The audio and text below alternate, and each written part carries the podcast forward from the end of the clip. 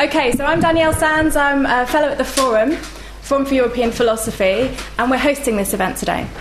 Um, I'm delighted to welcome uh, today's speakers, so Kenan Malik and Arthur Bradley. So, Kenan is a writer, lecturer, and broadcaster. He's published numerous articles and books, including From Fatwa to Jihad, The Rushdie Affair and Its Legacy. His latest book, Multiculturalism and Its Discontents, is out later this spring. Um, Arthur Bradley. Arthur is reader in comparative literature at Lancaster University. His books include the new atheist novel Fiction, Philosophy and Polemic After 9 11, and he's currently working on a book which is provisionally entitled Unbearable Life. So today's event is inspired by um, an essay of Kenan's, which is called Rethinking the Idea of Christian Europe. Uh, so Kenan is going to talk us through some of the key points of his essay to start off with, and Arthur's going to respond to those. And the aim is to think of the ways in which this idea or question of Christian Europe helps us to think through the relationship between religious and secular uh, understandings of the world. If you'd like to start, Kenan. Thanks, Daniel. Can you hear me? Yeah, okay. if we in the West do not understand the moral depth of our own tradition, how can we hope to shape the conversation of mankind? Now, that's the final arresting line of um, historian Larry Siedentop's new book, Inventing the Individual. I think he was here at the LSE talking uh, uh, about it a couple of weeks ago. And for Siedentop, the notions that underlie modern liberalism, um, individualism, equality, democracy, agency, and so on, all derive from Christianity. It is, he insists, important to recognise secular liberalism as, as a child of Christianity because it is under threat from non Christian traditions, Islam in particular. And without recognising that Christianity provides the moral and cultural foundations of Western civilization, as he calls it, the threat uh, uh, to modern uh, liberal values cannot be repelled. Now, it's an argument that gains a widespread hearing today. Um, Miloslav Vlk is the Cardinal of Prague. He's argued, for instance, that in denying its Christian roots, Europe is undermining its ability to withstand the challenge to its values. This is what he says. He says, at the end of the Middle Ages, Islam failed to conquer Europe with arms.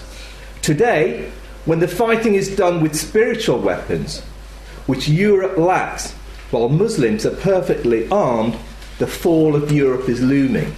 Now, that's you know, the, the, the, kind of apocalyptic view, but it's a view that's very widely held in, in, in less apocalyptic terms. And non believers, non Christians too, from the historian Niall Ferguson to uh, the, the, broadcaster Melanie Phillips, they all hold those kinds of views. New atheists themselves, the, you know, the, the kind of the, the, the, the, the, the, the most trenchant of anti Christian uh, uh, uh, uh, arguers, would argue for the necessity of defending, at least at a cultural level, the Christian tradition um, against uh, the problems the, created by Islam. Um, someone like Richard Dawkins, for instance, describes himself as a, a cultural Christian and sees a necessity to defend uh, the, cultural heritage of, of, of Christianity um, in response to the threats that we're facing. And that's really what I want to look at. Because the point I want to make is that Christianity has certainly been the crucible within which the intellectual and political uh, cultures of Europe have developed over the past two millennia. But the claim that Christianity provides you know, the bedrock values of, of, of Western civilization, as um, uh, puts it, and that the weakening of Christianity inevitably means the weakening of liberal democratic values, is to me a Janet and John uh, reading of history. The philosophical, cultural, and moral roots of Europe are highly diverse, and while the notion of a Christian Europe may make sense from a certain perspective, it also serves to hide um, uh, uh, that diversity. And what I want to do is unpick some of the arguments about Europe and its Christian roots. It's worth making the point that the discussion about Christian Europe takes place in the context about of, of, of the debate about the clash of civilizations an idea popularised by the late US political scientist Samuel Huntington. Past conflicts in Europe, Huntington argued, were mainly conflicts within Western civilizations. The battle lines of the future, on the other hand, will be between civilizations, and Huntington identified a number of what he saw as distinct civilizations, including Confucianism, Japanese, Buddhist, Hindu, Orthodox, Latin American, African, whether you know, you'd consider any of those to be uh, similar kinds of categories or whether they'd be called civilizations, um, that's for another debate. The primary struggle, he argues, would be between the Christian West and the Islamic East. And in many ways, the, the, the, it's a part of the war on terror over the past decade that the thesis of the clash of civilizations has been uh, uh, deployed um, uh, in, in, um, uh, and increasingly so. Now, the idea of a single, homogenous, fixed civilization seems to me, uh, uh, on, to begin with, deeply problematic. What we call civilizations, whether European or Islamic or Chinese, insofar as um, it makes sense to talk about these as civilizations, what we call civilizations are complex constructions. They are civilizations precisely because they are porous, fluid, open uh, to, to uh, wider influences. And not only are civilizations culturally and conceptually um, diverse, but ideas and concepts are historically malleable the meanings of many of the values which Europe supposedly draw from Christianity, such as equality or democracy or universality or, or tolerance, are significantly different today than they were 500, 1,000, 2,000 years ago. Within the Christian tradition, never mind the wider society. Consider, for instance, two of the concepts for which advocates of a Christian Europe often claim that Europe is indebted to Christianity. That of moral equality and the universal humanity on the one hand, and of human agency on the other. These, value lie, these values lie at the heart of, for instance, uh, Siedentop's argument of, and of his insistence that liberalism is a child of Christianity. Now, it's true that historically, Christianity played a major part in developing these notions. But inevitably, the story is far more complex than, uh, than, uh, is allowed by the simple argument for a Christian Europe. The concepts of equality, of universality, of agency developed not merely within Christianity, but within a number of traditions, both Western and non Western, and through the interactions between these traditions. The idea of God uh, as having created uh, humans in their own image helped Christian thinkers certainly to enlarge the notion of humanity, the meaning of humanity, the dignity of the individual, derived not from his or her uh, participation in a specific community, but through their God given nature. And yet, you might say, what God giveth with one hand, he takes away with the other. Within the Christian tradition, the idea of a universal humanity was constrained by the very nature of faith. Equality was equality in the eyes of a Christian God. Hence, the long and fractious debate uh, well into the early modern period uh, uh, about whether non Christians were equal Christians or even whether they possessed souls. Other pre modern traditions, um, the Greek Stoics, for instance, faced no such constraints. Uh, and, and their views about uh, uh, equality and universality, the universality of, of, of, humanity, were in many ways far more revolutionary um, than that of Christian theologians and came to influence many uh, modern strands of, of thought, uh, probably far more deeply uh, than the Christian tradition does. Ideas of social hierarchy and, and inequality remain central to the Christian tradition well into the modern period. It is in the natural order of things. Augustine, perhaps the, the, the, the greatest of Christian theologians, certainly before Aquinas, um, it is in the natural order of things, Augustine preached, that women should serve men and children their parents, because this is just in life that the weaker reason should serve the stronger. And as with the family, so with society. It was given by uh, nature that lower orders serve the upper orders, and for all to serve the emperor. Slavery, Augustine said, was ordained as a punishment by that law which enjoins the preservation of the order of nature and forbids its disturbance. Now, the point I'm, I'm, I'm not trying to make the point that these were specifically Christian views or, or Christianity was specifically responsible for these kinds of ideas. It was not.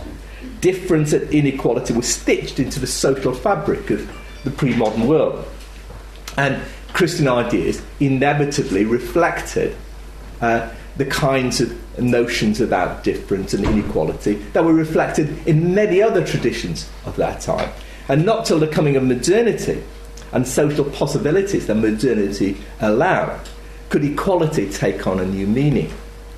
But that's important because what that suggests is that what's important is not Christianity in itself, but a transformation of the pre modern to the modern world um, that is important in, in the way we think about equality, universality, agency, and so on.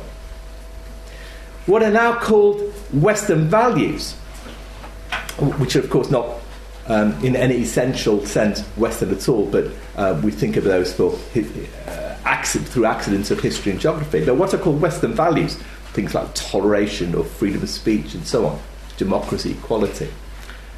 These are products largely of the Enlightenment and the post Enlightenment world. Now, a complex debate has arisen about the relationship between the Enlightenment and the Christian tradition as the notion of the Christian tradition and of Western civilization have become fused, and as the Enlightenment has come to be seen as embodying Western values. So some have tried to co opt the Enlightenment into the Christian tradition. The Enlightenment ideas of tolerance, equality, universality, they argue, derive from the reworking of notions already established within the Christian tradition. Others who are more ambiguous about the legacy of the Enlightenment argue that true liberal democratic values are Christian and that the radicalism and secularism of the Enlightenment has only helped undermine such values. It seems to me that both views are wrong. For a start, the historic origins of many of these ideas lie as much outside the Christian tradition as within it. And it is as apt to describe a concept such as equality or as uh, universalities as Greek as it is to describe it as Christian. In truth, though, contemporary ideas of equality and universality are neither Greek nor Christian.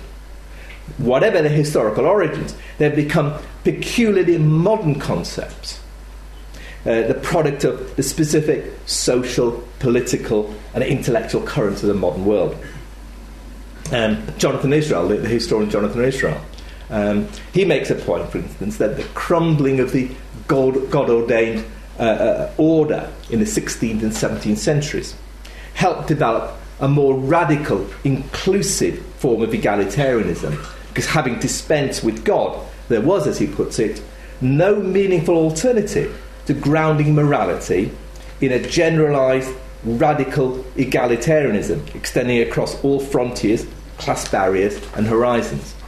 In other words, the, the idea of equality that arose outside of the Christian tradition and often in opposition to the Christian tradition had necessarily to be different from that which was uh, uh incubated within that Christian tradition.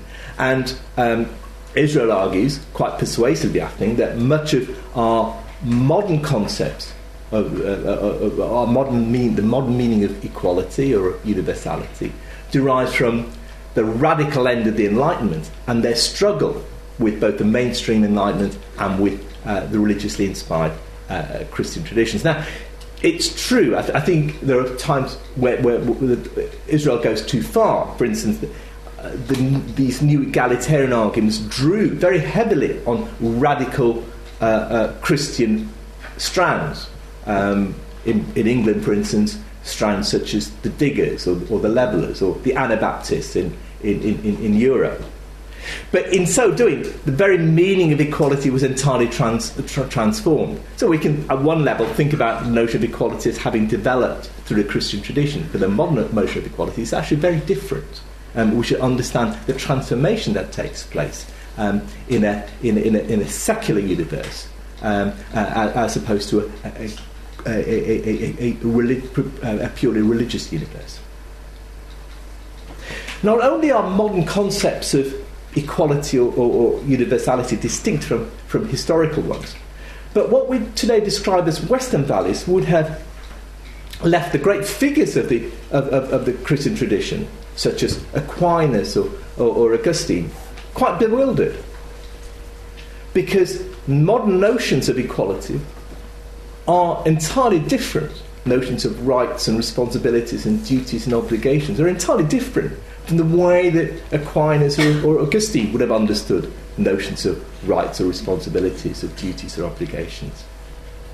On the other hand, Aquinas at least would have understood the Islamic values of Muslim philosophers and, and, and Muslim uh, moral thinkers uh, very well, and, and, in fact drew upon those ideas, uh, um, as I shall come to argue in a minute.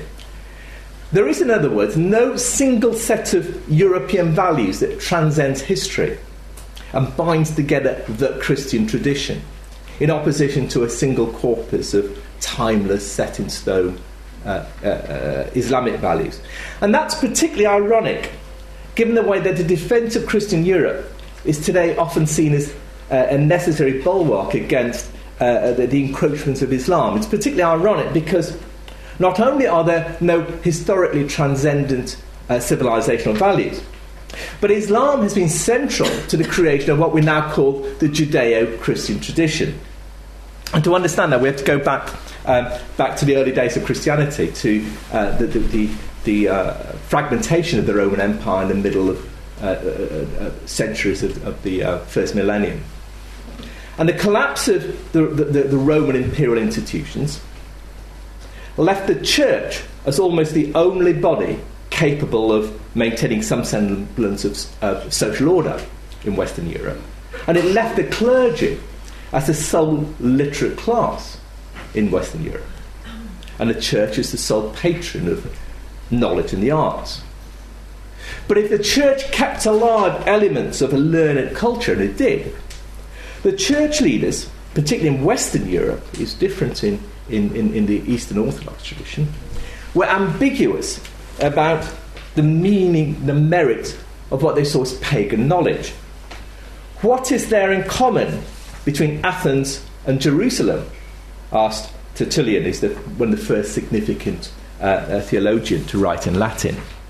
And so preoccupied were, were Christian theologians with the demands of the next world that for many to study nature or history of philosophy for its own sake seemed to them almost perverse. Augustine came to seek, Augustine came to seek uninhibited curiosity as an evil. In his confessions, he condemned as a disease the yearning to discover, quote, the hidden powers of nature, which to know profits not.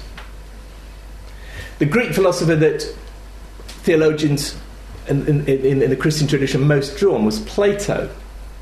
And the, and the Greek philosopher who, who most um, suffered from the, from, from the Christianizing of, of, um, uh, of learning and from the uh, rise of what came to be called Neoplatonism was Aristotle, whose empirical, this worldly approach to knowledge was most at odds with the dictate of faith. Um, those of you who, who've read the, the um, the name of the rose, um, Umberto Eco's uh, uh, who done it. You'll know that in it, the, the Franciscan friar William of Baskerville um, uh, investigates a series of murders in a Benedictine monastery in, in northern Italy. And he uncovers a plot to keep uh, uh, uh, hidden a single book in, in, in, the, um, in the library of the, of, of, of the monastery, which is the greatest in Christendom. And in, in the Novels Denouement, he asks the, the librarian, the blind librarian, why he spent his lifetime protecting this one book.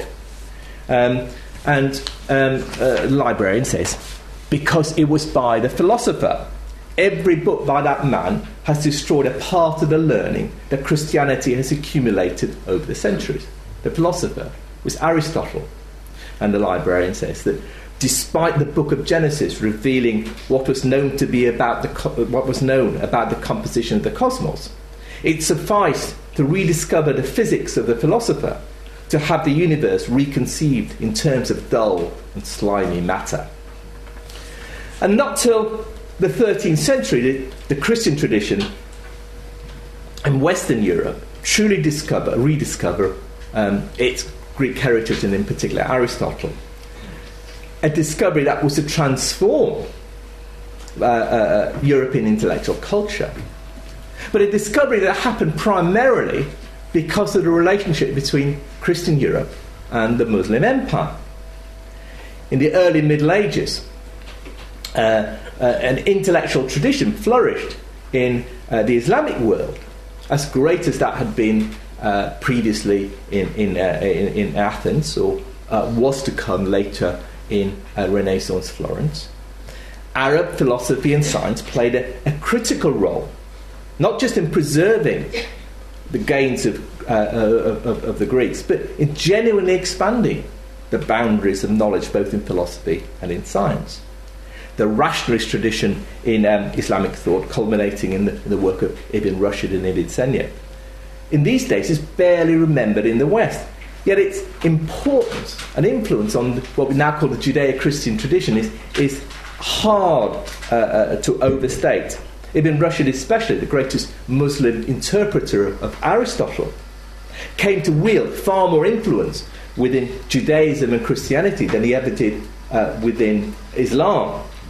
And, and you know, his uh, thinking shaped his commentary, shaped the thinking of, of, of a multitude of, of, of, thinkers from Aquinas uh, uh, uh, uh to a host of uh, Jewish thinkers too.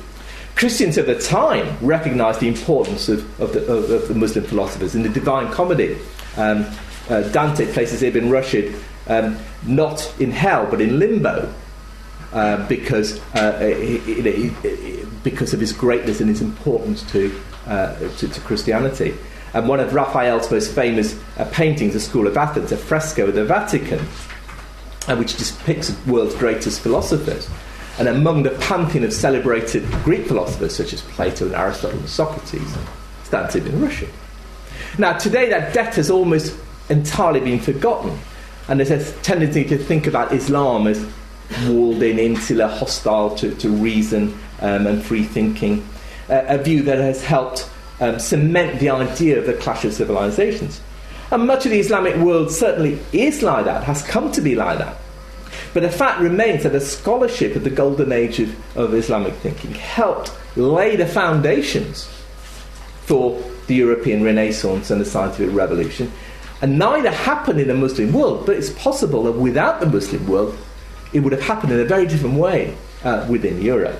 Now, to argue all this is not to deny the distinctive character of the Christian tradition or traditions, nor the important role that Christianity has played in incubating what we now call Western thought, nor yet the, the kind of important philosophical advances that have been made within uh, the Christian traditions.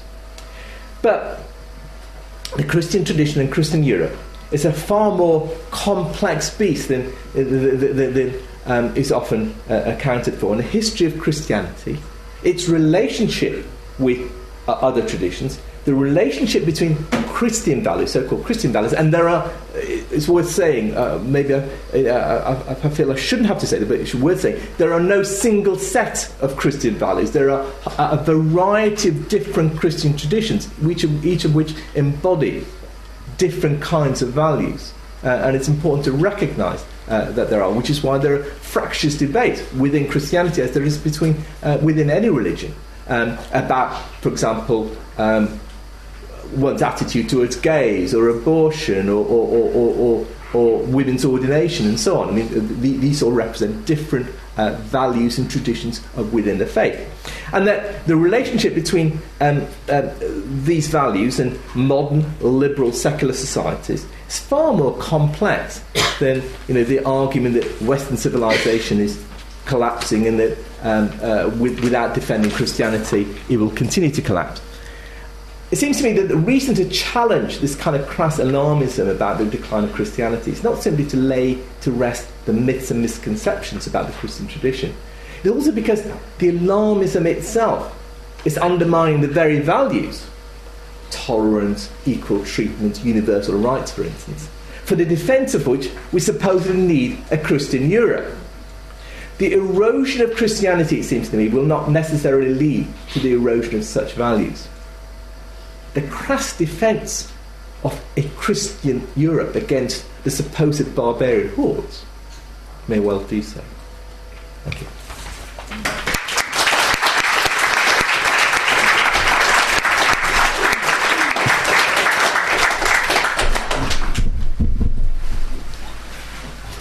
Okay. Can everybody hear me okay? No. No? Okay. How about now?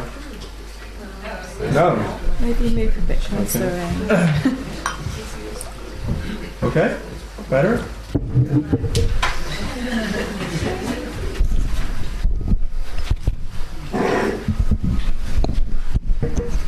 Any better?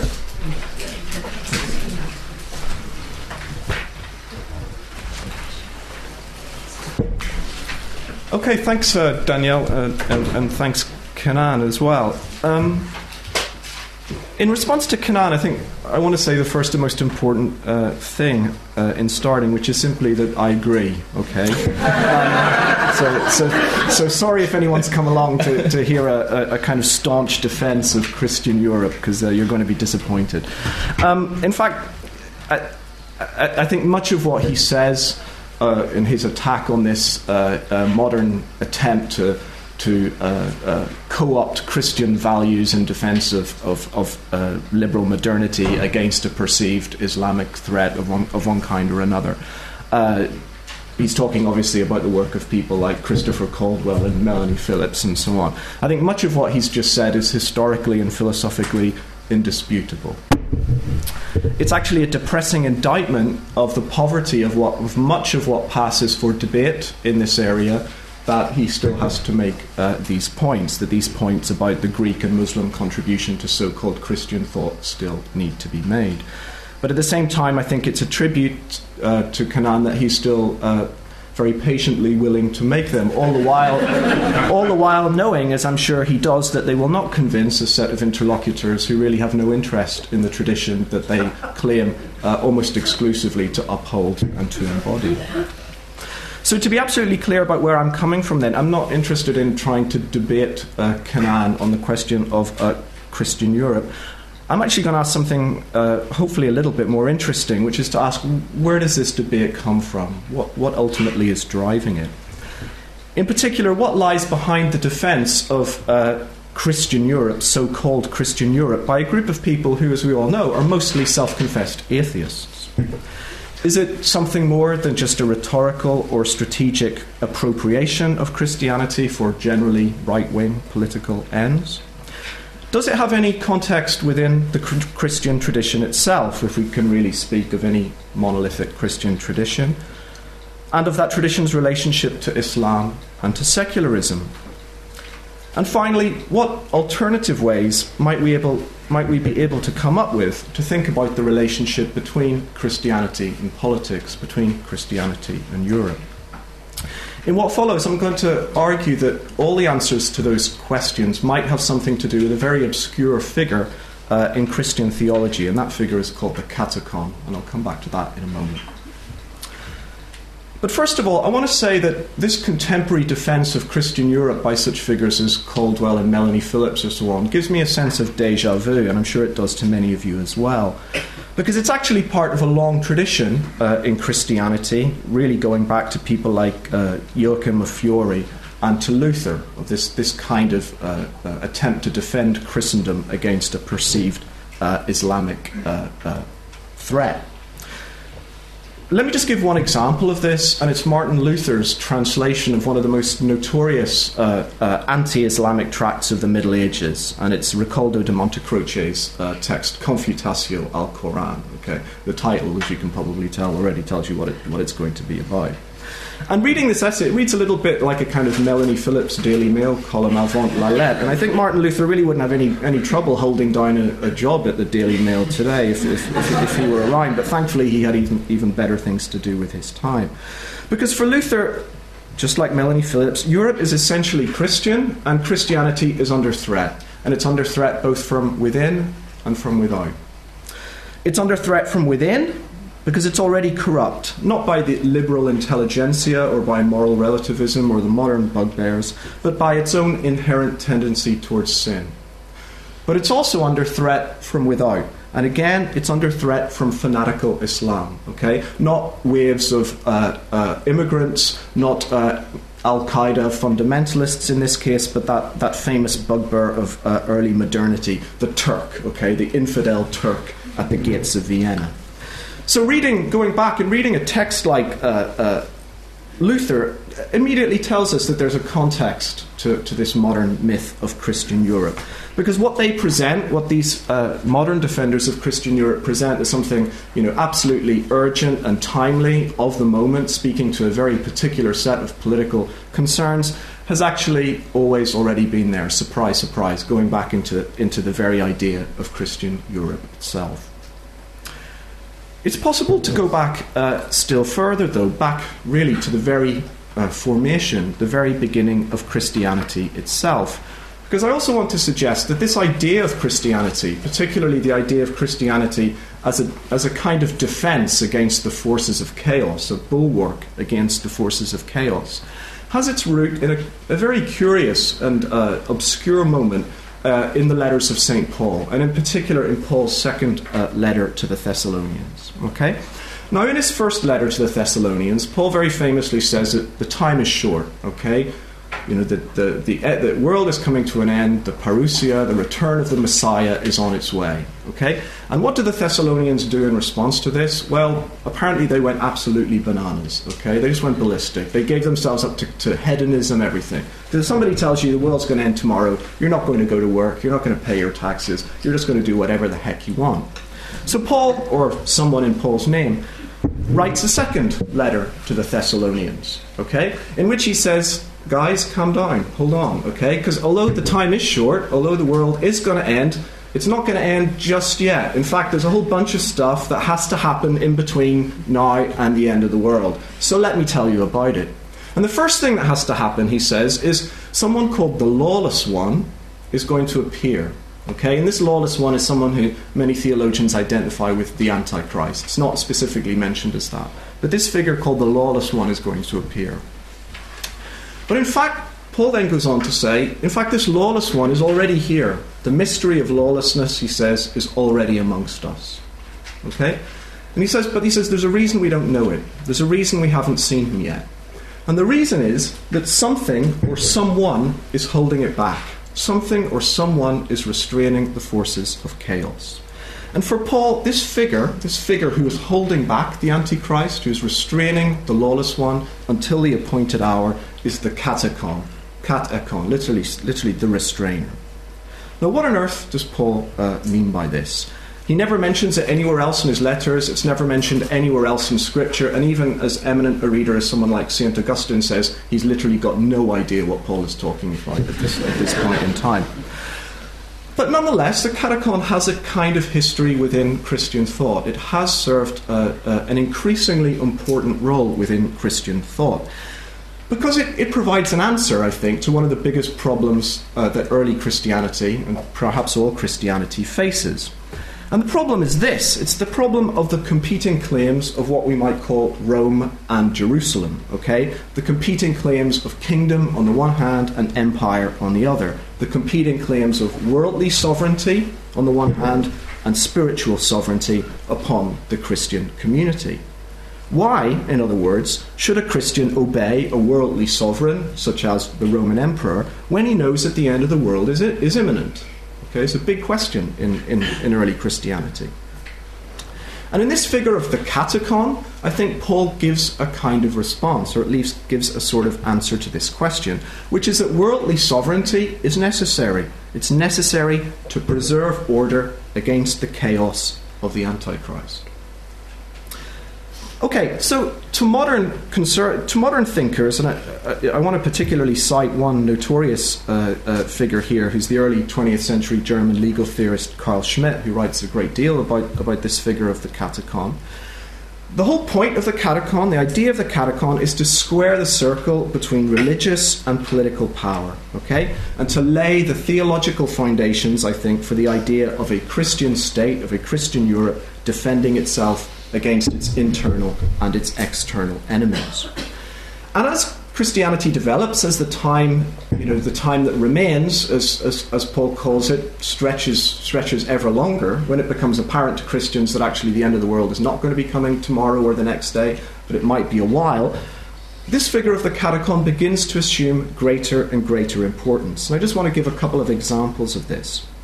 I mean, uh, uh Kenan's already mentioned Tertullian, and Tertullian is probably the first person to cite the katechon in a political way.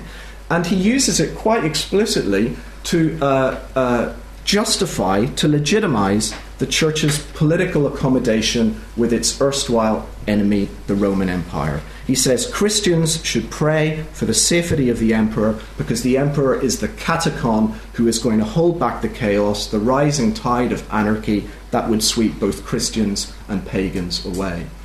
So, one answer to the question of who is the katechon is provided in the early centuries of Christianity in the figure of the Roman emperor himself. And after Tertullian, of course, we get we get people like Eusebius, who uh, is very famously and caustically described as uh, the Emperor Constantine's theological hairdresser. Okay, he's someone who bestows a, an, a, a, sacred power upon Rome and upon worldly power as, as a force of order against chaos. Yet, I don't think this katechontic idea of politics, order is better than chaos, order is necessary, necessary, any form of order is necessary to defend us against chaos, goes away as we move into the early modern period and beyond, into the so called Enlightenment and beyond. And I think figures like Hobbes might be mentioned here, uh, counter revolutionary theorists like Donoso Cortes or Joseph de Maistre after the, the French Revolution, and even the so called crown jurist of the Third Reich himself, Carl Schmitt, would all fit uh, into this history in one way or another. Um, for Schmitt's many critics, and I'm thinking of people like Hans Blumenberg, Erik Peterson, or, or Jakob Taubes, Schmitt's appeal to the katechon, his idea that uh, the, the purpose of politics and Christian politics is to defend order against chaos, is the explanation for his own tragedy, for his own or for his own political disaster, which is, as, as, as I'm sure some of you will know, Schmitt becomes the leading sort of legal defender uh, of this sort of strong executive uh, power interpretation of the Constitution, which uh, legitimizes the Nazi takeover of power after 1933. In effect, in the words of uh, Erik Peterson, uh, Schmitt becomes Hitler's own theological hairdresser. Okay, becomes the person who justifies uh, uh, the Nazi takeover of power as a defensive order against chaos. And in recent years, this figure of the katechon has not gone away either. In fact, it's, it's probably more present than ever if you're aware of the work of some uh, leading Italian philosophers like Giorgio Agamben, Roberto Esposito, and very recently, recently Massimo Cacciari have all uh, written in depth and in detail on this uh, particular figure. But what has all this got to do with the modern myth of Christian Europe? What has the katechon in this story I've been telling got to do with the modern myth of Christian Europe? Um, I think there are lots of ways in which we could narrate this uh, or, or, explain this strange concept called Christian Europe and where it comes from that we might uh, talk about today. Um, it all comes down perhaps to how we interpret that you know, incredibly loaded, cliched, and yet still curiously empty term secularization, doesn't it? Um, as might already be clear from, from what I'm saying, I guess I would ally myself with you know, a very motley group of thinkers, including people like Schmitt, Taubes, Claude Lefort, Charles Taylor, Agamben, and most recently people like Simon Critchley who would argue that secularization does not so much consist in the privatization of religion or the separation of the, the, the public and the, and the, the religious sphere, spheres, but uh, Critchley uses a term, I think it's quite a nice one metamorphoses of sacralization. Secularize, the process of secularization consists in metamorphoses of sacralization. And I think what he means by this is that secularization consists in the transformation, which can take many forms, of an immanent political entity like a state or a nation or a party or a class into a sacred body whose source of legitimacy is ultimately non immanent, is ultimately transcendent. And I could give some examples of that later if you like. But I also want to argue that I want to make the more particular argument or secularization theory here that the modern idea of Christian Europe that I've just been tracking or we've just been talking about is also an outworking of this, this theory of the katechon and the katechontic version of politics that uh, is underway uh, from Paul onwards. By appealing to the Christian roots of our own political dispensation, by saying that our, our order is in some meaningful sense Christian, I think people like Caldwell, Melanie Phillips, and the like are, whether they know it or not, seeking to implicitly sacralize, sacralize a secular political settlement by bestowing upon it the remnant, perhaps just the cultural remnant, of an eschatological mission. Perhaps it's not just coincidence either that just like today, Islam has historically always been the target of a katechontic politics. It's always been identified as one of the chaoses against which Christianity must fight. I've already identified the figure of Martin Luther as one example. But for Schmitt as well, the Byzantine Roman Empire also became a kind of katechon. Why? Because it restrained the spread of Islamicization to Italy following the Arab con- conquest of Carthage in 698. And just a, a, small quote from Schmitt here would be this He says, Without Rome, Italy would have become part of the Muslim world like North Africa, and all of the ancient and Christian civilization would have been destroyed. I mean, one question I'd like to ponder today, I guess, is if I'm right, I've given various examples of who the katechon has been or throughout history the Roman Emperor, the Byzantine, uh, Ro- Byzantine Rome, even Adolf Hitler. And I guess one question I would want to think about is uh, who would play the role of the katechon today? Perhaps one answer to that question, is, and it's someone uh, mentions in his excellent essay on Christian Europe, would be that self styled Christian culture warrior Anders Breivik, if you remember the, the person who carried out this. Uh, this uh, appalling atrocity in um, uh, Norway a couple of years ago. Regardless of, of whether he knows this, I think if you read any portions of his of his of his writings on this, this is undoubtedly the tradition in which he is uh, which he is uh, placing himself and coming from. I want to make one last point to finish, though. And to do so, I want to return to the example with which I began, which is Martin Luther, and particularly of Martin Luther's defense of uh, early modern Christian Europe against the, the, the Turk, the infidel Turk at the gates of Vienna. And I want to do this because it strikes me that for everything, despite everything I've just been saying, there's also one very big difference between the old katechons and the new katechons, the old Christian defenders of Europe against Islam and the new. And it's this because, as many critics have pointed out, if you read uh, Luther's uh, uh, essay and read Luther's translation here, there is a very strong element within it and within his theology that welcomes the rise of Islam and the decline of Christianity, that embraces the fall of Christian Europe, that embraces the fall of Christendom, because it is a sign of the coming apocalypse. For Luther, the defense of Christian Europe is futile. The Turks are basically invincible. They are too narrow minded, he says, to be convertible to Christianity. They're too strong to be defeated militarily. What they are, in the end, is the fulfillment of the prophecy that the blood of Christ is going to be shed from the beginning to the end of the world, and so they must be allowed to work their will.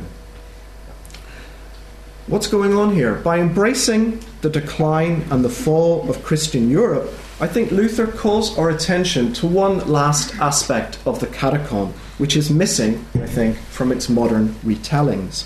And it's this that the katechon can only ever be a temporary restrainer against the Antichrist, a temporary restrainer against the forces of chaos. Because if the katechon were, were, were able to delay the Antichrist infinitely, if it were able to hold off the chaos infinitely, it would also be holding off the arrival of the Messiah himself, the return of the Messiah himself. Because in Paul's eschatological story, we get the katechon, then we get the Antichrist, and then finally the Messiah comes who will annihilate and destroy the Antichrist. So, by staying at stage one of that story, by identifying with the katechon, and by saying that the katechon can carry on doing this permanently and can hold off uh, the Antichrist permanently, paradoxically, you're also holding off the end of the world. You're also holding off the return of the Messiah. And you end up upholding the current historical order infinitely. Infinitely. And what this means for me is that there's something of an elephant in the room, then, in the modern apology for Christian Europe. Uh, an apology which does, it seems to me, want to uphold the superiority of Western values pretty much indefinitely. And that elephant in the room is the return of the Messiah himself. Because why, after all, would any Christian want the current political dispensation to endure indefinitely? How can we defend a Christian legacy that has no messianic dimension. And what would it mean to be a katechon without a Messiah? To seek to extend the time that remains infinitely? To postpone the messianic arrival without which the katechon has no meaning eternally? This, for me, is one of the political theological questions that modern politics perhaps faces. But instead of an answer, which I can't give today, I want to end by giving the last word uh, to a philosopher I admire very much, and this is the Jewish philosopher Jacob Taubes, who in the very last weeks of his life gave a celebrated series of lectures on Paul, which has been translated as a book called The Political Theology of Paul. And in this, I think Paul gives a very different answer to the question of uh, Christian Europe and the meaning of this thing called Christian Europe, and a very different critique of the myth of Christian Europe, albeit from a, Judo, a, Jude- a particularly Jewish perspective himself. And this is what, what uh, Taubes says. He says that, the idea of upholding uh, the state against chaos forever, that isn't my worldview. That isn't my experience. I can imagine, as an apocalyptic, let it go down. Let it go down. I have no spiritual investment in the world as it is. Okay, thank you.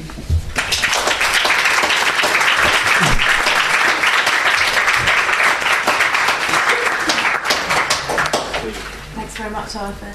Now, would you perhaps like to address some of the points that Arthur raised? Well, one, I suppose the key point I want to make is this that, in a sense, the, the context in which the defence of Christianity takes place today, or the notion of Christian Europe takes place, is fundamentally different from that of, say, Luther or previous to that. Because the context is, is one in which religion does not and cannot play the role, Christianity does not and cannot play the role that it, it did in Luther's time or in Paul's time. Um, maybe not in Paul's time, it's different, but in, in certainly Luther's time. And it's, a, it's in the context of the, the erosion of, of religion as that as the foundations of our, of, of our moral and cultural world um, that has created, in a sense, the, the problem. And what I mean is this that for, for you know, there's that there's that old saying by, by, by Dostoevsky that without God, everything is anything is is is uh, is permissible. And Dostoevsky actually never said wrote that, but you know, it's, it's so often attributed to him that you might as well have. But the argument, the argument there is that you need some kind of anchor, some kind of anchor for one's moral and cultural values. And that, that's the way it's been taken.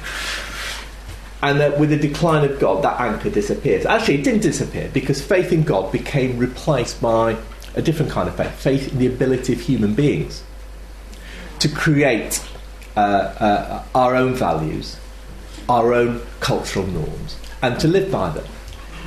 And to me, what has happened is that it is not simply the decline of faith in God that's a problem, but decline of faith in human beings themselves and the capacity of human beings to create and to live by a set of moral values. That's been, you know, if, if, if you look back over, over the past uh, century, that's been a defining feature of, uh, particularly of Western uh, culture, but, but more broadly, is a loss of faith in human beings. So, what we have is a combination of a loss of faith in God on the one hand and a loss of faith in, in, in humanity and human beings on the other. And that's why it, it, it is a, it's a fundamentally different uh, uh, uh context in which the, the discussions about Christian Europe takes place. And it seems to me that both sides of this debate, both the religious and what you might call the new atheist side, are actually looking for the same thing, which is what I'd call moral concrete, in which to establish, uh, uh, instantiate uh, um, uh, uh, values. So, on the one hand, um, there are those who, who think that we, the only way we can, um, it, it, given that we no longer have faith in human beings themselves to be able to do this, the only way we can, we can, we can um, hold on to, cling on to, establish, firm a set of values is by uh, having as our concrete, not, not necessarily God, but, uh, but, but, but, but, a historical tradition that relies on God. And on the other hand, you have the argument that, that what you need is to root values in science or in nature uh, to find a scientific or, or, or a natural argument uh, uh set of uh, notions that, that, that, that can um, uh, that, that, can define our values. So, for instance, um, uh, someone like Sam Harris, the, the, the American uh, philosopher, neuroscientist, um, new atheist, would argue that um, that science not only tells us understanding human psychology, understanding the brain, human behaviour, not only tells us why we do certain things, uh, why uh, uh, people may torture, for instance, or people uh, while we have inequalities, but whether equality is a good or inequality is not, whether torture is a good or torture is not. In other words, establish our moral values uh, uh, as, as well as defining uh, what human nature is. So it seems to me that, that the context in which this debate takes place is where there's a search for ethical concrete, moral concrete, at a time when we've lost faith both in God and in human beings. And it's that context of the double loss of faith, if you like, um, uh, to understand um, contemporary debates about uh, values, to understand the double loss of faith, the fall of God and the fall of man, if you like, if you want to use uh, Christian terminology. Well, do you want to respond to that? Yeah. I mean, I wouldn't necessarily disagree that the context has changed. Yeah, of course. I mean, the context changed in all sorts of ways. I mean, I guess what I was trying to do is, um, is in some way take these modern defenders of Christian Europe at their word, because they are they are claiming a certain kind of context for themselves, aren't they? They're saying we exist still within a Christian context, even even as atheists or even as secularists. So I guess I then wanted to ask, well, what, you know, okay, well, what context is that? You know, where does it come from? Does it have a history? Um, you could simply see this as a, as a rhetorical gesture, okay? Because one way of defining Europe in Christian terms is obviously a proprietary move, isn't it? It's to simply say, this is us, keep out, strangers not welcome, okay? It's an exclusive, exclusive, exclusive gesture. And for all the reasons that Kenan said, I don't think that works because the outsiders are already, are already within, okay? There's always been a Greek and Muslim and uh, uh, uh, dimension and contribution to everything we call Christian thought. So, I mean, really, what I was trying to do again is, is, as I said, just to take them at their word and explore what exactly the meaning of this legacy might be, and even for people like Anders Breivik, you know, because uh, I, you know, I don't think I don't see him as an exceptional figure. Okay, you know, if you read his, he's almost like the military wing of the Daily Mail. Okay, if you read his, uh, if you read his uh, uh manifesto, that, you know, that's what you get. Um, I mean, I guess the second point I'd say is also, I mean, about the point about deep pessimism. Um, I, you know, this is a slightly different point, but you know, I probably share uh, this deep pessimism, certainly about about uh, the human spirit myself. I mean, my, uh, you know, I think Nietzsche is a figure that we need to, to would need to bring into any discussion about Christianity and atheism. You know, when Nietzsche says that God is dead, when he, you know, his, his madman goes into the marketplace to say that God is dead, the people he's telling God is dead are not believers, they're, they're atheists. They're people who already don't believe. In fact, they're practicing the modern religion of shopping, okay? They're in the marketplace, all right? So, I mean, that's an interesting point, isn't it? Is why do atheists need to be told that God does not exist? Why do, are atheists the people who haven't worked through the full implications of the death of God? I mean, that might be something we want to talk about. Um, and, and, and, finally, just to argue against myself, perhaps ever, ever, so slightly, I mean, I think in some ways there is an element in, in people like Caldwell and Phillips and Martin Amis and, uh, and the like, uh, which is maybe closer to Luther than, than I'm suggesting, because I think there is a deep pessimism about Christian culture, about Western culture that pervades all their work. Uh, and, a, and, a, and an almost a, a, kind of secret, but again, sort of again, this is this is no sort of exception within the history of Christian readings of Islam, but almost a secret admiration for, for the enemy, a secret admiration for Islam, because they've got they've got everything we lack. You know, they've got the strength, the courage, the belief in their own convictions, whereas you know today you know, to quote Yeats, you know, the best lack all conviction, the worst are filled with a passionate intensity. You know, and there's also a sense that you know, we kind of deserve it. If we if we if we fall, it's our fault because we've let liberalism destroy us destroy us from within. I, that's true. If anybody's read any of Melanie Phillips' work, um, um, you'll know that she combines a a real uh, uh, not hatred, but a real um, she really despises Islam on the one hand for its anti liberal attitude, with a real admiration uh, for Islam for um, standing up to secularism. Um, and being anti-humanist and anti-secular. I mean, if you read Londonistan, for instance, at, at the heart of it um, is that um, only Muslims are able to stand up to the culture, what she sees as a degraded culture of drinking and shopping and uh, and so on. That, um, and and, uh, and there's a kind of real admiration. Um, that, that's always been there. Um, uh, Nietzsche's, Nietzsche, I think, is key, but pro- probably I disagree with you as to why he's key. It seems to me that you know he's key because he was a, a, a not just a celebrant of, of, the death of God, but a, the high priest the wake of reason, in a sense. Um, and it was, you know, what marked the end of the 19th century was, was you know, we think of it always as uh, marked by the death of God, but it was marked by the death of God and what John Burroughs has called the crisis of reason too, that, that sense of disillusionment, um, the early stirrings of that disillusionment with the Enlightenment project, um, take it as you will, but, but, but that sense of um, uh, optimism about human nature, uh, human capacities, about reason, and so on. Um, uh, strands that became much more dominant through the 20th century, through uh, because of everything from fascism to the Holocaust to ethnic cleansing to species depletion, whatever, um, all seen as products of uh, humanity's actions upon the world.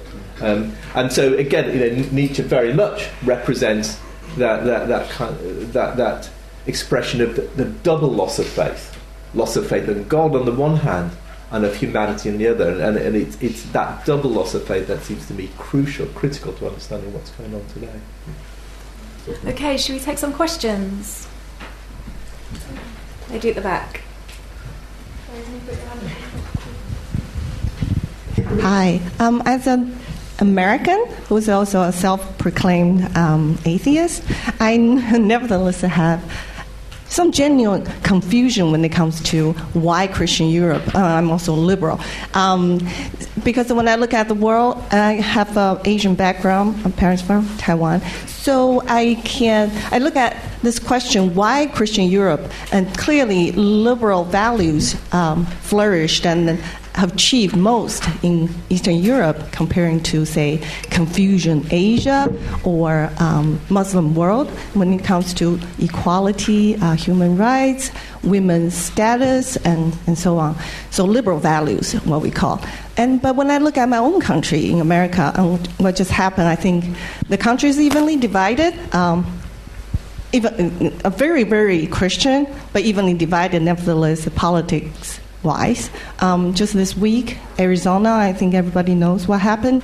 The Christian, or I should say, religious freedom versus gay rights or equality. And of course, a lot of people say, no, the bill does not specify as such, but that's what generally. Generally, is understood. So, when I look at my country, I have to ask why, um, if liberal values um, have roots in Christianity. Now, how come in America, it's uh, from a liberal point of view, atheist point of view, it's exactly Christianity that's holding us back.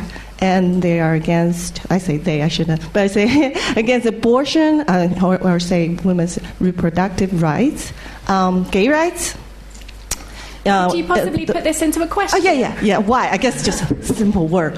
Why? How can you explain this? Uh, what's happening in America?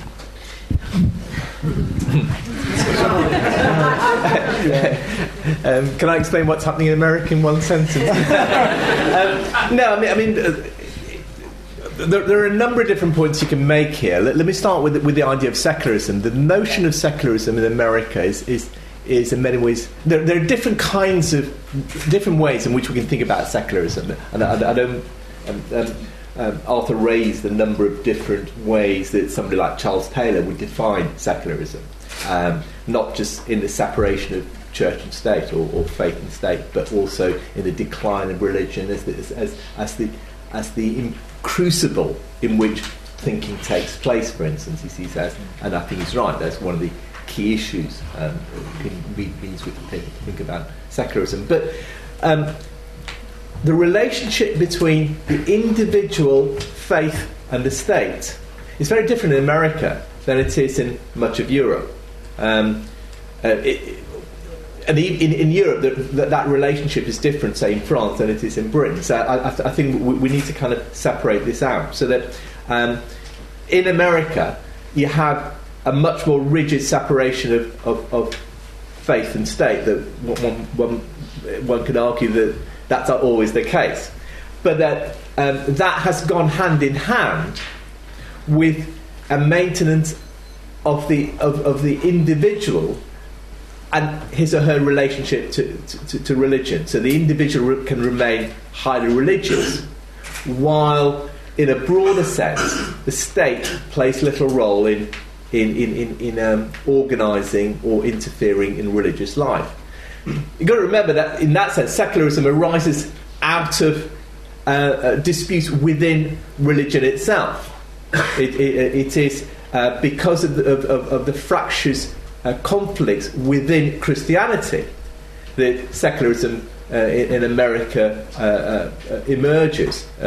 Um, because the state because it was recognised that the state took sides in those debates, that, Ameri- that the state itself would fragment. Um, and therefore, one of the reasons for, for the development of secularism in America was precisely in order to not allow the, the, the disputes within religion to flow out into um, uh, uh, uh, frag- the fragmentation of state itself. Um, in, in, in England, Britain, in Britain, the, the development of secularism is, is, slightly different. Historical development of secularism is slightly different. It, it is about the, the right of nonconformists uh, to assert their right to their faith um, against that of the established church. Um, that's where, say, someone like John Locke developed his arguments. Um, um and that's where why John Locke's secularism and his liberalism is actually so constrained. Um, so Locke, for instance, didn't apply his notion of tolerance to Catholics. It didn't apply to non believers, neither of which were, uh, should be tolerated, in his view, um, uh, by the state.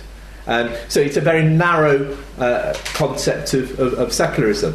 Um, Spinoza's notion of, of, of, secularism is much broader, and his notion of tolerance is much broader. So you do, um, because his argument did not come from um, did not be, the starting point was not the the, um, the need for uh, non-conformist faith to, ha- to, to, be able to survive um, within the, the context of, a, of, of, an established church.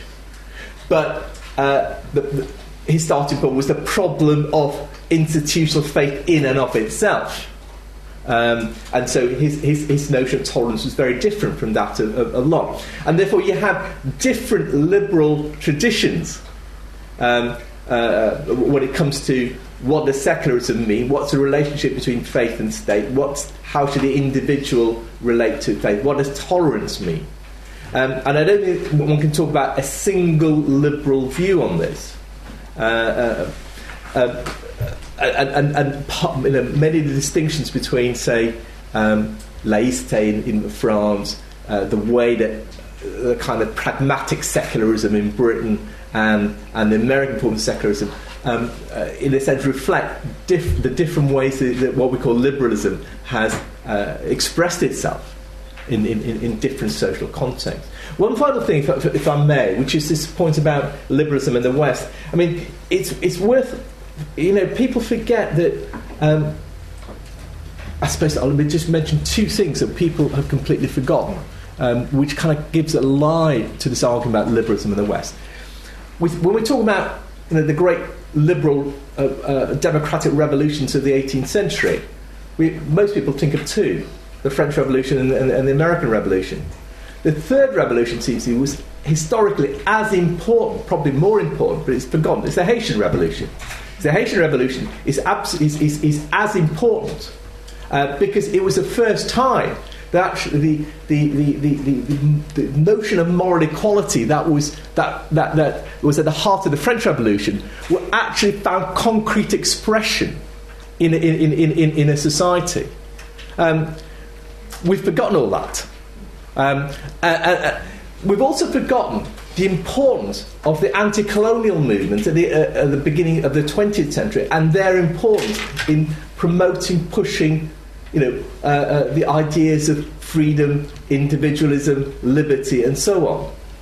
And it seems so. It's, and it's because we've forgotten that history that we tend to think about liberalism and about freedom, notions of individualism, and so on, as as, as a purely Western phenomenon. There are, there are lots of historical, social reasons why both um, the Haitian Revolution failed in the end, uh, and, and, and um, the, the, the, the, the, uh, the anti-colonial movements, um, uh, uh, the, uh, non-Western countries developed the way that they did. Um, but, but leaving that aside, it's important to recognise that these movements were as strong um, in, in, in non-Western countries and pushed, took the logic of, uh, of, of, of liberalism and freedom much further than, than, than they were in, in, in the West. Um, um, and the failures of, of, of, of, those revolutions, of those movements, should not blind us to the fact that what, we're not, what we're talking about is not purely a Western phenomenon. Gentleman at the back. Thank you. Uh, the founding fathers of enlightenment assured the public that you get rid of religion, you will have peace. So, thereby creating a Christianophobia in Europe. But, but Nietzsche wasn't as superficial and dumbed down um, as that. And in 1888, he even though he was anti Christian, he predicted that the 20th century would be the bloodiest because God is dead, everything's permitted. Over 200 million people were killed in a secular age under postmodernistic isms like communism, which went blowing up um, ancient cathedrals and uh, Buddhist temples in Mongolia and Tibet, rather like the Taliban blowing up statues today. And so this so the modern um, founders of Enlightenment forgot that it was Christianity which shut down the Roman Colosseum. And by getting rid of it, they brought it back again in 20th century.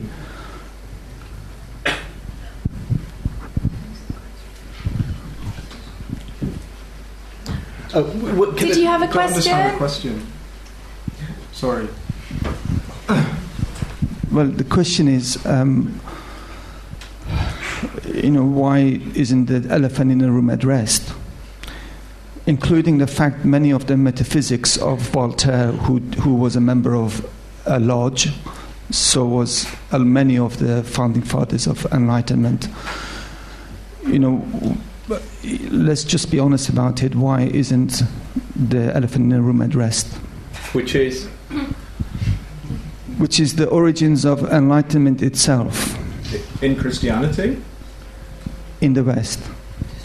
Do you mean that the Enlightenment has Christian origins? Is that what you're saying? It, Well, the Enlightenment has anti-Christian origins. Anti-Christian origins. Yeah. Right. Okay. But so secularism is like um, it it tries to marginalize Christianity, whereas communism just goes around blowing up churches. You know. Can I- just briefly on, on, on the Enlightenment, if, I- if I may. Um, um, the relationship, as I was trying to suggest, between um, different strands of Enlightenment and, and, and the Christian traditions is much more complex than the idea that the Enlightenment was, was simply anti Christian, grew out of uh, an anti Christian um, uh, sensibility.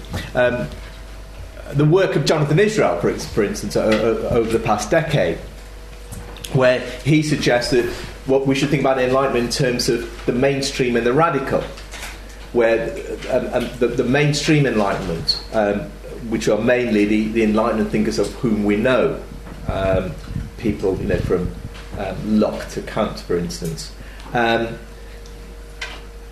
largely drew upon, accepted, and worked within a, a, a, an already existing theological, religious, Christian framework and, and, and made accommodation um, uh, with that framework. The radical Enlightenment, he would argue, people from Spinoza to Diderot, um, uh, challenged that um, um, and challenged the, the, the old ways of doing things, and, and that um, in so doing was forced to create uh, a set of ideas, arguments that went much further um, than that within the kind of the liberal mainstream environment, and, and that the modern world um, comes out of a, a, a debate, a, a, clash between the radical and, and, the mainstream enlightenment. And I think that, that there's, a, there's, a, lot of truth um, uh, uh, to the way he lays out the argument.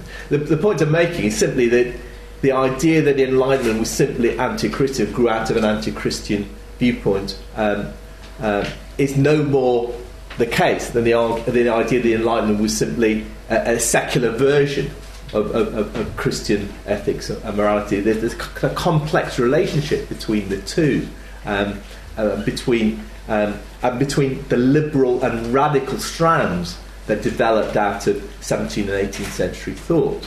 Um, and, and, and the, that complex relationship between the two. And we have to understand the complexity of both the Enlightenment and the, the, the, the, liberal and radical strands that grew out of it, um, if we're to understand the modern world. One final thing. I think that um, this idea that the 20th century was the bloodiest in, in, in, the world and therefore shows the problems of Enlightenment secularism um, seems to me. Uh, uh, uh, I'm, I'm, deeply hostile to that notion. Um, uh, you know, you, you, just have to compare um, our response to what happened in the 20th century. It's just true that, that more people probably died in the 20th century in, in wars and, and savagery than pre- previously. That just says something about a technology of, of, of war in the 20th century. But you just have to compare our moral response to the Holocaust, say, to the moral response in you know the 10th, 11th, 12th centuries to the Crusades to recognise how much how different the 20th century uh, was and how much further we, we, we, uh, morality has developed in the 20th century um, than it was uh, 500, 600, 700, 800 years ago. So the idea that, that, that the Holocaust is simply an expression of the degeneration of morality and of, of, of, of the inability of humans um, to develop uh, moral notion seems to me wrong. I think our response to the, to the Holocaust says much about the way that uh, moral thought is developed. Um, and I'd much rather have the response we had to the Holocaust than the response that existed um, in Europe in, in, in the 10th, 11th, and 12th century to the Crusades, for instance. Gentleman in the middle. Um, the concept uh, please wait for the microphone because we're recording this.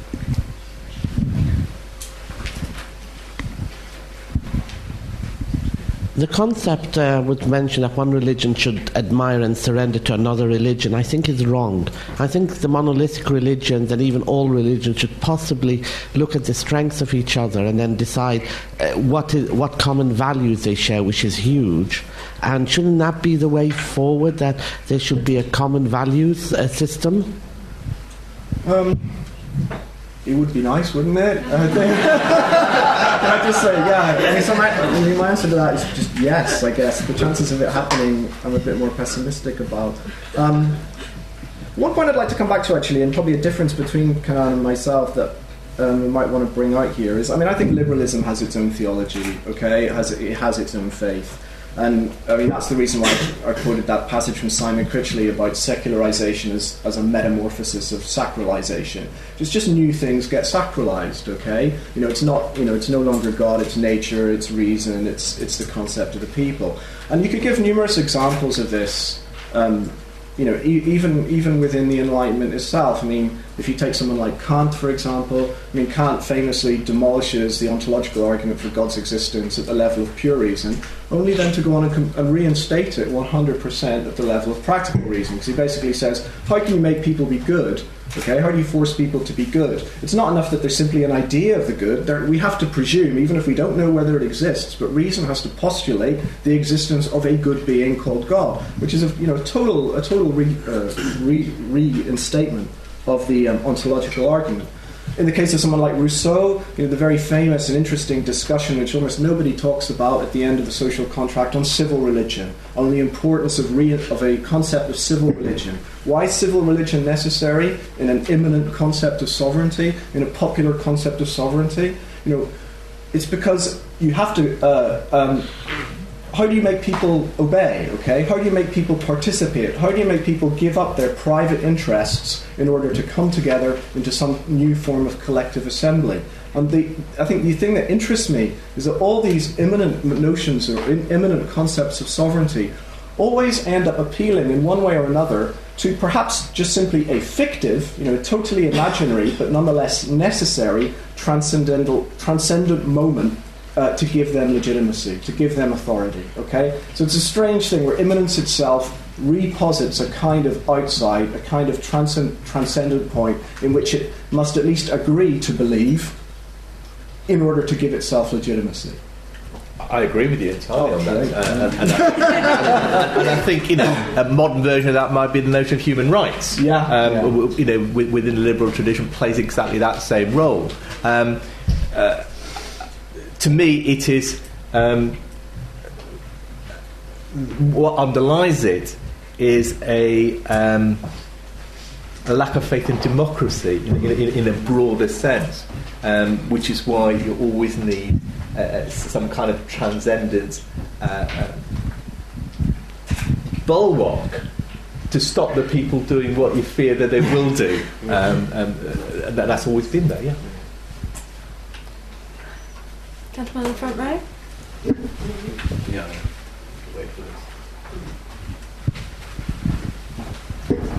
Uh, I'd like to ask you about your view of the Stoics, in particular um, the radicalism of the Stoics, and yet more particularly uh, their idea, or your idea of their idea of agency. And finally, how does the, the idea of agency relate to their equally strong idea of fate? I'm not sure that, that I'd argue that um, the Stoics had a notion of agency in a way that we understand agency. Um, you're right that, that, that it had uh, what uh, what was important for, for, for, for Stoics was, was the notion of fate and, and, and, and the fact that um, everything was fated, that the things were, would be as they were. At the same time, because things were all determined and fated, um, they also had this notion that people could, that choice was, um, was a reflection of one's nature in the context of that fate. Um, that one that um, you know that it's, a it's a famous uh, image of you know, if you roll a cube down a down a hill or, or, a cylinder down a hill, um, that both are fated to go down, but they go down in different ways because of, of, of their different natures. Um, and that um, the, the, the point that uh, the Stoics were making, I suppose, was that was that how you respond to one's fate is an expression of one's uh, nature, and, and, therefore there's no point in railing against fate. Um, one one accepts fate as it is, um, and one becomes has a, a better life, if you like, if one stops reading is that which cannot be changed. Um, but, but, but, but, but that, that's one aspect of the Stoic argument, of course. I mean, the, the, the other, I'm not, I'm not a Stoic um, in, by any means, but uh, what seems to be important about the Stoic argument is the idea of a common humanity, the idea that um, we should draw people in from those on the outside of our circles into the inner circles, if you like, the, the, the famous Stoic image of a uh, set of circles um, the whole world is, uh, has been constructed through a set of circles. the first circles, my mind and me, my family, my community, my nation, the world, and so on. And the idea is to draw people from the outer circles constantly the inner circles and make them part of my community, of my family, um, rather than think of them as the other who live in other circles. And I think that's a very powerful notion of what universality means, and uh, far more revolutionary, far more powerful um, than that existed um, within other traditions at that time, including Christian traditions at that time. Thank you. I think we've got time for one more question. Lady here.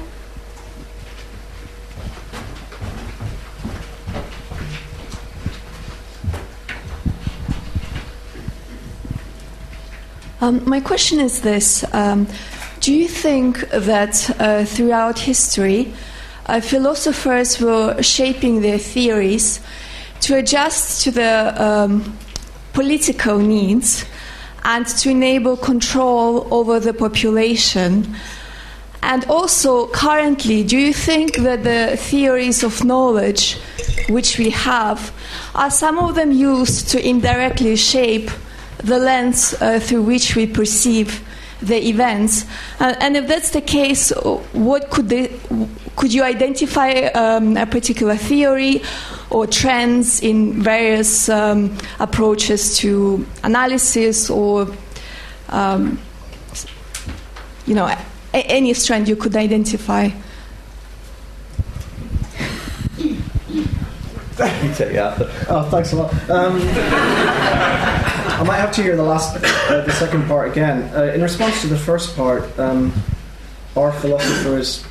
Uh, what, it's you're sort of arguing a kind of historical materialist position there. It seems to me, aren't you? Saying that you know philosophers are whether deliberately or, un- or unconsciously developing their theories as a means of social or, or, or governmental control. Is that, is that kind of what you're saying? Or? Yes. Yeah. Um, uh, possibly, yes. Um, I think uh, you know there's, there's, there would be many uh, uh, examples of that um, throughout history, and you know you'll find lots and lots of people from Marx to Foucault who would, who would, who would argue a position like that. I guess the the one argument you might give against it is that you know quite a lot of our ideas of what it is to be government uh, government governed and what it is to be human and what it is to be social are philosophical. You know, so, so, you know, philosophers like the ancient Greeks are inventing these concepts as much as being invented by them. So, uh, uh, you know, they, they, they cannot simply be be determined by them. I guess that would be one response. I can't. What was the second part again? Um, whether you think uh, currently uh, v- various theories, uh, whatever they might be, are also used to shape uh, the analysis or the lens through which we perceive the events. So, so the approach to thought which we use to analyze the events and to understand the world and to build our attitude towards particular events. Sure, yeah, yeah, I think that's right. I mean, um, let's go back. I mean, if you take one example, the Anders Breivik uh, uh, tragedy. You know, not, you know, it wasn't a tragedy. It was a, you know, it was a, it was mass murder, wasn't it? Um, I mean, just think about how that was received. You know, in the few hours before, firstly, it became aware who did it. You know, was it a Muslim? You know, there was immediately some some suggestions that it, that it might have been, and then then when it became clear that oh no, it's actually a kind of sort of Christian Kulturkampf warrior style figure who quotes Melanie Phillips, you know, at length in his in his manifesto.